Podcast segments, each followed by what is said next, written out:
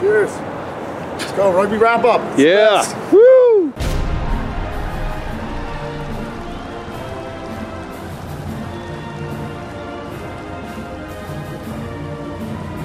Rugby Wrap Up brought to you in part by AFIA Sports Training Group, The Balanced Palette, and the Pig and Whistle on West 36th Street in New York City.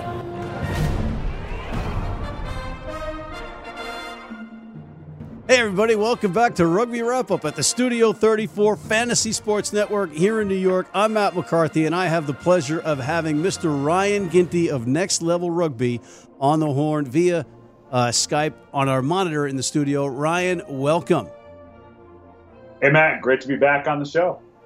Ryan, are you recovered from the historic weekend of rugby in uh, the Boston area between the New England Free Jacks and the Rugby United New York squad in the MLR setup?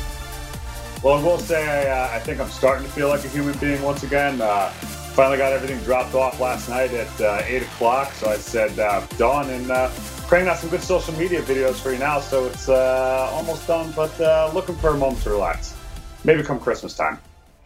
Yeah, there's no relaxing in this industry, Ryan, as you know, but you wore about 75,000 hats, making something that was next to impossible happen in an environment that was basically a construction site meets some field turf. Hey, look at this. Broadcasting. Pretend like we know what we're doing.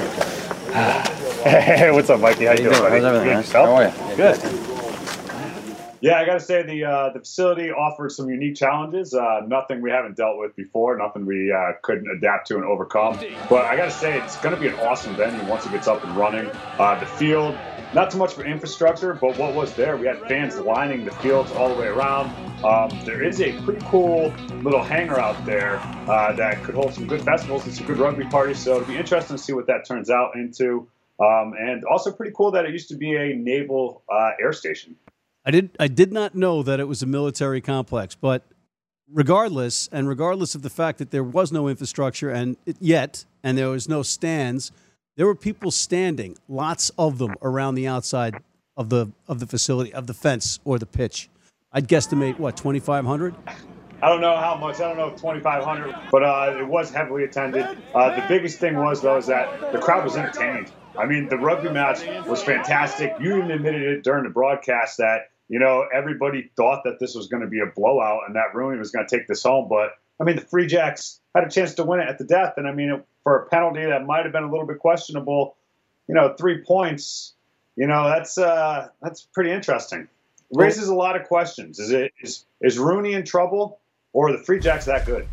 I think it's. I don't think RUNY's in trouble per se. I think they were missing some of their big names that weren't yet in camp. Uh, you've got some paperwork that they have to figure out, but also uh, I think after the sting of last year's exhibition matches, that the Free Jacks were going to come in a little bit better prepared, and they certainly did at number ten, who was our man of the match, despite the fact that the Free Jacks lost by three points.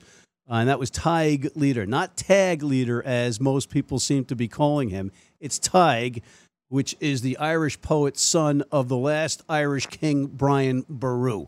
But that aside, um, you had exciting rugby, and yes, most of us pundits were completely wrong. I texted Bruce McLean that uh, it was probably going to be 30 points in favor of RUNY, and you could tell by the atmosphere before the game that everybody was kind of saying, "Hey, man, you know it's a cool thing." Uh, the Free Jacks are, are not even in the league until a year from now, but they're doing this, subjecting themselves to it. They're going to blood some players, uh, maybe get some some exposure, get some people on the radar, and they actually came ready to play. Well, you look at the roster. You know, you mentioned fly half position, solid. But you look at some of the other positions. Had Josh Brown at eight, who was an absolute bowling ball out of Rocky Gorge coming out and playing.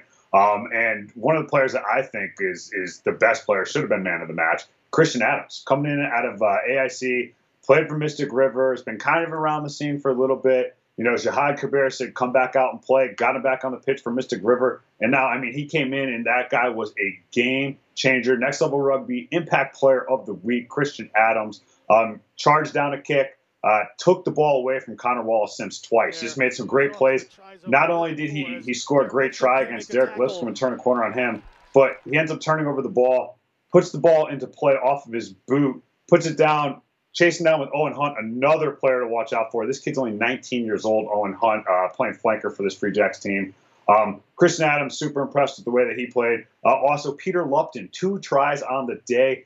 That guy, he's going to be a cult hero. Uh, talking with James Willicks afterwards, he was saying the exact same thing that, you know, this guy, watch him. Great story. Two big tries. And I mean, you know, lots of good players coming from there. And we didn't even get talking about the RUNY guys yet. Right. And, and you know what? Steve Lewis in the pregame had mentioned Samu Smith was somebody to watch. He ended up having one heck of a game. We almost picked him as man of the match. He's a product out of Southern Connecticut State University, played there, a crossover from the football team, got into sevens, playing with the New Haven men's team, and now he's getting the call up. And I mean, he made a statement this weekend. I mean, he just threw Peter Lupton off just like he was a little kid.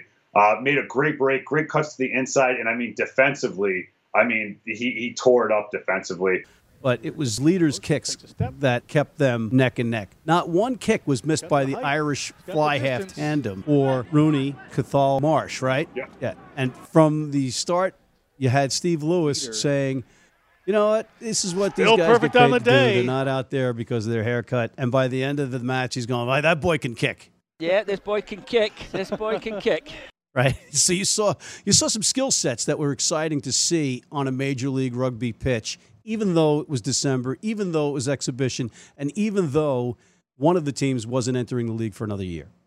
Yeah, that team may not be entering the league for this year, but I tell you, I'm really excited to see how they how they play. And this Irish uh, matches that they got coming up, six matches playing the Irish provincial sides. I think it's five matches actually, but going to be super awesome rugby. Um, RUNY, I thought had some great players. Talk about Simu Smith. Um, also got to note Matt Houston, kind of a quiet game, but he did get himself on the board. But I think it's important to note that uh, I kind of noticed some of these tries that were scored by the Free Jacks. Matt Houston wasn't on the field. Um, but overall, I think just uh, absolutely great match. End to end rugby, physical, fast, and with some decent skill sets. And this was just an exhibition match. So good stuff to look forward to in Major League Rugby. Uh, I got to say that we we came up on the bus, Steve Lewis and I, uh, with RUNY, and I think probably the best part of the bus, and this is a, this is a bit of a segue, but we had we had two things that were great. We kept asking Kiss Lensing, who's been on the show a thousand times and is a forwards coach and is one of the largest people on the planet. We had the fun in asking him how much longer the trip was. You know, because he's being he's being very polite, and then finally he realized, and I thought he was going to squash my head like a grape. And also, we had we were all watching the Eagles sevens uh, feed, right? Because they were in Dubai and they were they were having the great run, and right on the other side of the aisle is Connor Wallace Sims and Luke Hume, and their feed was about five seconds slower on our on their cell phone than it was on ours.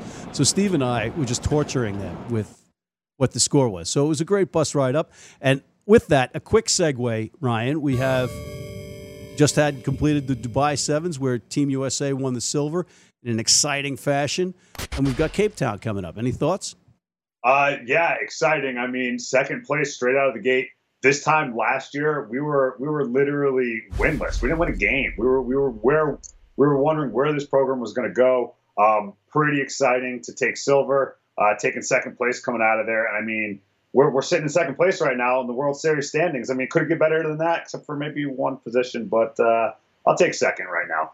Yeah, it's not bad. Good things to come on uh, on a great rugby weekend, and got to love it on the American landscape that this is happening.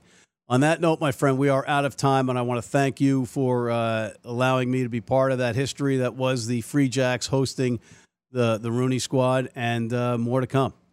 Hey Matt, it was an absolute pleasure having you on board. You know what I'm saying, man. Anytime we get to get together and I get to hang out with you, Matt, life's good. Oh God, you know it, it's it's great. It's it's great having a show because then you get the responses like that. You got to see him off camera with me. Just just no, I'm just kidding. And special thanks to the guys at DB Rugby Tours for the hospitality and the beers and the Leinster jersey when I was over in Ireland. Thanks, guys. Shlancha. We're the only two guys from Ireland on a team from Boston, and you're watching Rugby Wrap Up. Woo! On that note, we are out. On behalf of Mr. Ryan Ginty of Next Level Rugby, before Rugby Wrap Up here at the Fantasy Sports Network Studio 34 in New York City, signing off.